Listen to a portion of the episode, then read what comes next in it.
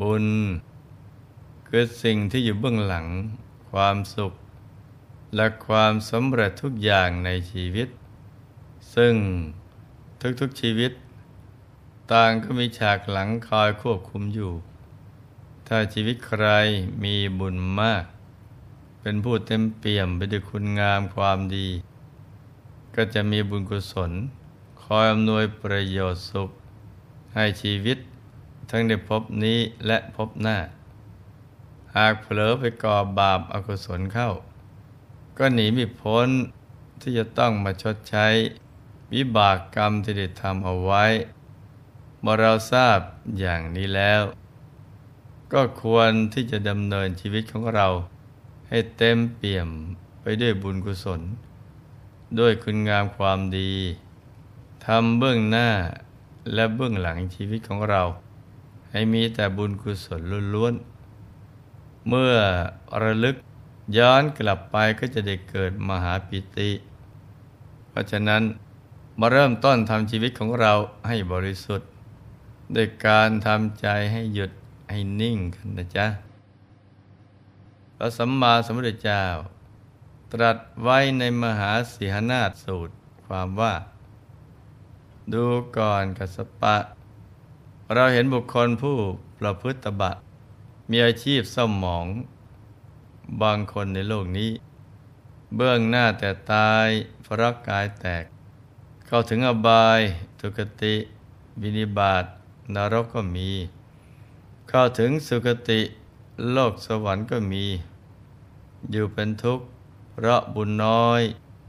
เข้าถึงอบาย ทุกติวินิบาต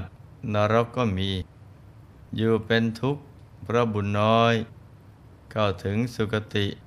โลกสวรรค์ก็มีสำหรับวันนี้ หลวงพ่อจะนำประสูตร ที่ว่าด้วยการบรรลุสีหนาฏของพระสัมมาสัมพุทธเจ้า มาแสดงให้ลูกๆ ได้รับฟังกันนะจ๊ะ พระองค์ทรงบรรลือสีหนาฏว่าลง ทรงสมบูรณ์ด้วยอธิศีล อธิจิต อธิปัญญา และอธิวิมุตติ ทรงรู้เห็นการไปเกิดมาเกิดของหมู่สัตว์ ผู้มีการกระทำที่แตกต่างกันไป ทรงรู้ทางไปสู่สุคติ โลกสวรรค์ และทางไปสู่อบายภูมิ ด้วยพระปัญญาอันบริสุทธิ์ ที่ไม่มีใครยิ่งกว่า หรือเสมอเหมือน เรื่องการบรรลือเสหนาฏนี้ ผู้ไม่เข้าใจอาจคิดไปว่าทรงอวดตัว และยกตนเอง แต่อันที่จริงกิเลสอย่างนั้นของพระพุทธองค์นั้นไม่มีแล้วนะจ๊ะ ทรงแสดงตามที่เป็นจริง เพื่อให้ผู้มีบุญมีปัญญา ได้ใคร่ครวญพิจารณา ใครต้องการพิสูจน์ก็สามารถพิสูจน์ได้ จึงถือเป็นการบรรลือสีหนาฏอย่างองอาจกล้าหาญในท่ามกลางผู้รู้ทั้งหลาย ใครได้ฟังพระพุทธดำรัสในการแสดงธรรมก็ดี ในการโต้ตอบปัญหาก็ดี ก็จะรู้สึกพึงพอใจ ส่วนผู้ที่มีปัญหาข้องใจ ก็จะคลายความสงสัย จากที่เป็นปุถุชนคนธรรมดา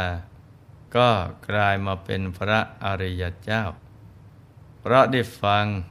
และปฏิบัติตามคำสอน ที่พระองค์ทรงแนะนำทำให้มีความปราบปลื้มใจ ดังตัวอย่างของนักบวชชีเปลือยท่านหนึ่งได้ฟังการบรรลือสีหนาฏแล้ว ก็ปลื้มปีติใจ ถึงก็ยอมเปลี่ยน มานับถือพระรัตนตรัยเป็นที่พึ่งทีเดียว เรื่องราวก็มีอยู่ว่า สมัยหนึ่ง มีนักบวชชีเปลือยคนหนึ่ง ชื่อกัสปะ ได้เข้าไปทูลถาม พระผู้มีพระภาคเจ้าว่า ข้าแต่พระโคดมผู้เจริญ ข้าพเจ้าได้สดับมาว่าพระสมณโคดม ทรงติเตียนการบำเพ็ญตบะทุกอย่าง ทรงคัดค้านกล่าวโทษผู้บำเพ็ญตบะทั้งปวง เป็นความจริงหรือไม่ข้าพเจ้าเองนั้นไม่ปรารถนา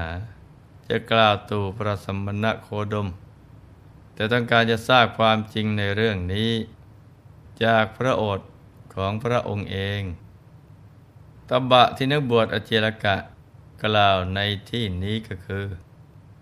การเข้มงวดกับตัวเองเกินไป แบบที่พวกนักพรต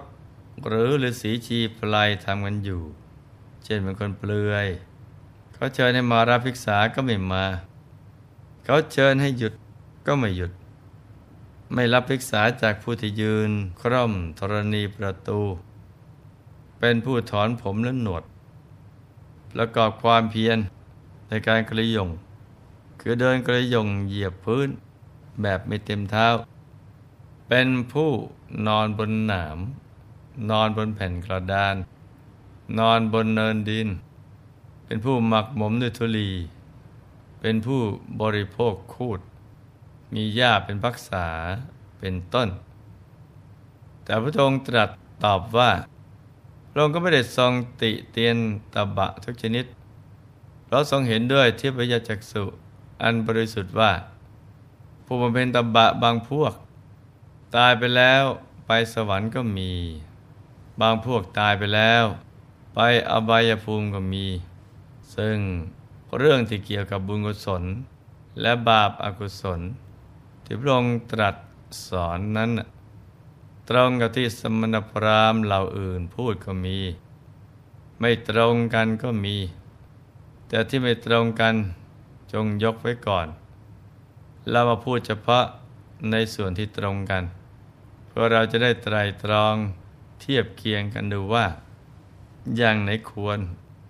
หรือเหมาะสม เพราะเราจะได้นำไปปฏิบัติให้เหมาะสม ในเรื่องการบำเพ็ญตบะนั้น พระองค์ทรงผ่านมาก่อนและทรงทรมานพระวรกายอย่างหนัก ชนิดที่ว่า ไม่มีใครทำได้ยิ่งกว่าพระองค์ แต่ในที่สุดก็ทรงหันมาปฏิบัติในหนทางสายกลาง และทรงแสดงอริยมรรคมีองค์แปดว่า เป็นทางอันประเสริฐ ที่ทำให้ผู้ดำเนินรู้เอง เห็นเองว่า ความเป็นพระอริยเจ้านั้น ใครๆก็เป็นได้ ถ้าปฏิบัติถูกทาง ถูกวิธี แล้วก็จะรู้ว่าที่พระองค์ตรัสนั้น ตรัสไปตามความจริง ตรัสตามการอันควร ตรัสถูกต้องตามพระธรรมวินัยอาเจลกะทูลถามว่า การบำเพ็ญตบะของสมณพราหมณ์มีหลายอย่าง เช่นเป็นคนเปลือย ทอดทิ้งมารยาทอันดีงาม เลียมือเมื่อบริโภคอาหารแทนการล้างเป็นต้น ถือว่าเป็นสิ่งที่ถูกต้องหรือไม่ หรือทำให้เขามีคุณแห่งความเป็นสมณะ และความเป็นพรามอย่างถูกต้อง เหมาะสมแล้วหรือยัง ซึ่งก็เป็นสิ่งที่น่าศึกษานะจ๊ะ พระบรมศาสดาได้ตรัสตอบว่า การกระทำเช่นนั้น ไม่ได้ทำให้เขาเข้าใจ หรือรู้แจ้งในเรื่องศีล สมาธิและปัญญา คือเขาไม่ได้อบรมศีล อบรมจิต อบรมปัญญาเลย เมื่อเป็นเช่นนี้ พวกเขาชื่อว่ายังห่างไกล จากคุณแห่งความเป็นสมณะ และความเป็นพรามแต่สำหรับภิกษุ ในพระพุทธศาสนานี้จเจริญเมตตาจิต อันไม่มีเวรไม่มีภัย ไม่มีการเบียดเบียน ได้บรรลุถึงเจโตวิมุตติบ้าง ปัญญาวิมุตติบ้าง จึงได้ชื่อว่าเป็นสมณะ หรือเป็นพรามผู้ลอยบาปแล้วอาเจลกะทูลถามอีกว่า คุณแห่งความเป็นสมณะ และคุณแห่งความเป็นพรามอย่างที่ผู้มีปัญญา กระทำกันอยู่นั้นเป็นสิ่งที่ทำได้ยาก คนทั่วไปจะทำได้หรือพระองค์ตรัสตอบว่า ข้อนั้นเป็นธรรมดาในโลก แต่ไม่น่าจะกล่าวว่าทำได้ยากเลย เพราะว่าเครือหาบดีบุตรเครือหาบดีหรือโดยที่สุดแม้แต่หญิงรับใช้ ที่มีหน้าที่ในการตักน้ำซักผ้าทำความสะอาดบ้านเรือน ก็สามารถทำได้แต่ครับปรารถนาจะทำเพราะธรรมปฏิบัติที่พระองค์ทรงสอนนั้นไม่จำกัดเชื้อชาติ ศาสนา เผ่าพันธุ์ ชนชั้นวรรณะ หรือเพศวัยอาเจรกากระทูลถามอีกว่า ความสมบูรณ์ในศีล สมาธิและปัญญานั้น เป็นอย่างไร พระองค์จึงตรัสอธิบาย เรื่องจุลศีล มัจจิมศีล และมหาศีล อินทรีย์สังวร สติสัมปชัญญะ ความสันโดษ การอยู่ในที่สงัด การได้ฌานสี่และวิชาแปดโดยละเอียด ซึ่งหลวงพ่อเคยอธิบายเอาไว้ในสามัญญผลสูตรมาแล้วนะจ๊ะ ฉะนั้นวันนี้จะพูดแค่ภาพรวม ซึ่งสิ่งที่กล่าวมานั้น ก็คือ ศีลสัมปทา สมาธิสัมปทา และปัญญาสัมปทา ที่ยิ่งกว่านี้ก็ไม่มี และพระองค์ทรงยืนยันว่า ไม่เห็นใครที่จะยิ่งกว่าพระองค์ในเรื่องศีล สมาธิ ปัญญาวิมุตติ และวิมุตติญาณทัศนะ แม้เสมอเหมือนก็ไม่มีเช่นกัน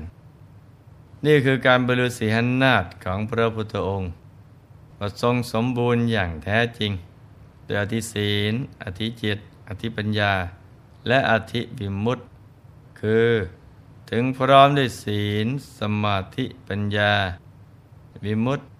วิมุตติญาณทัศนะอันยอดเยี่ยม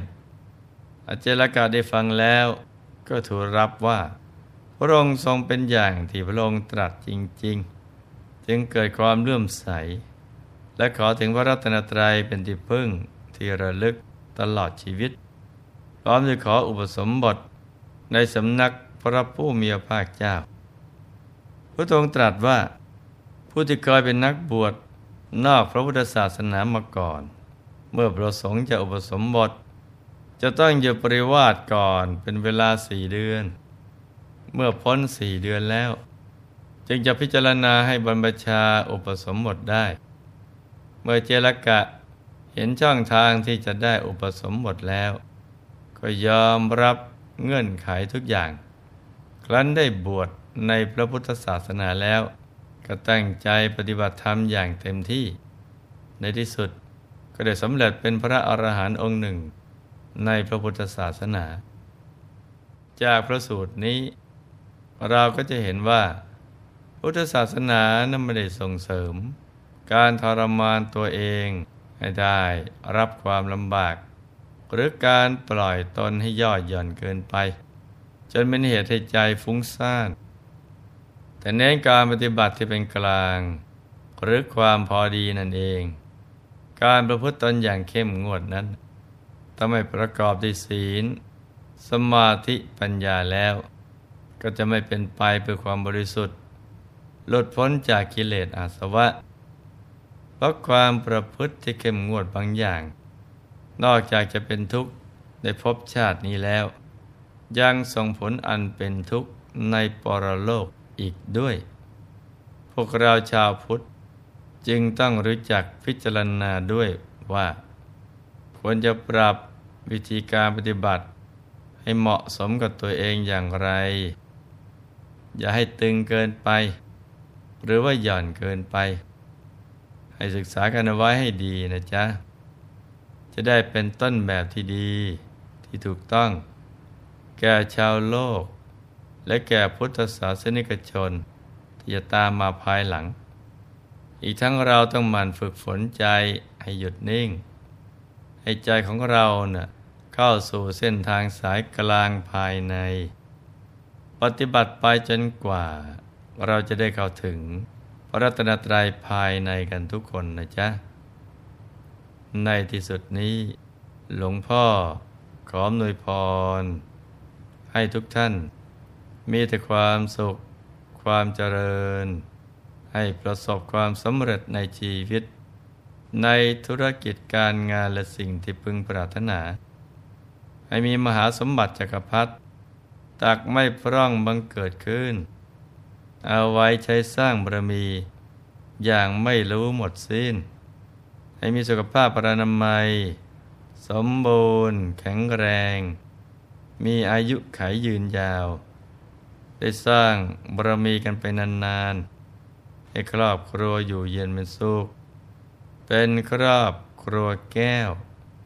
ครอบครัวธรรมกาย ครอบครัวตัวอย่างของโลก ให้มีดวงปัญญาสว่างสวัยได้เข้าถึงพระธรรมกายโดยง่าย ได้เร็วพลัน จงทุกท่านเถิดธรรมกาย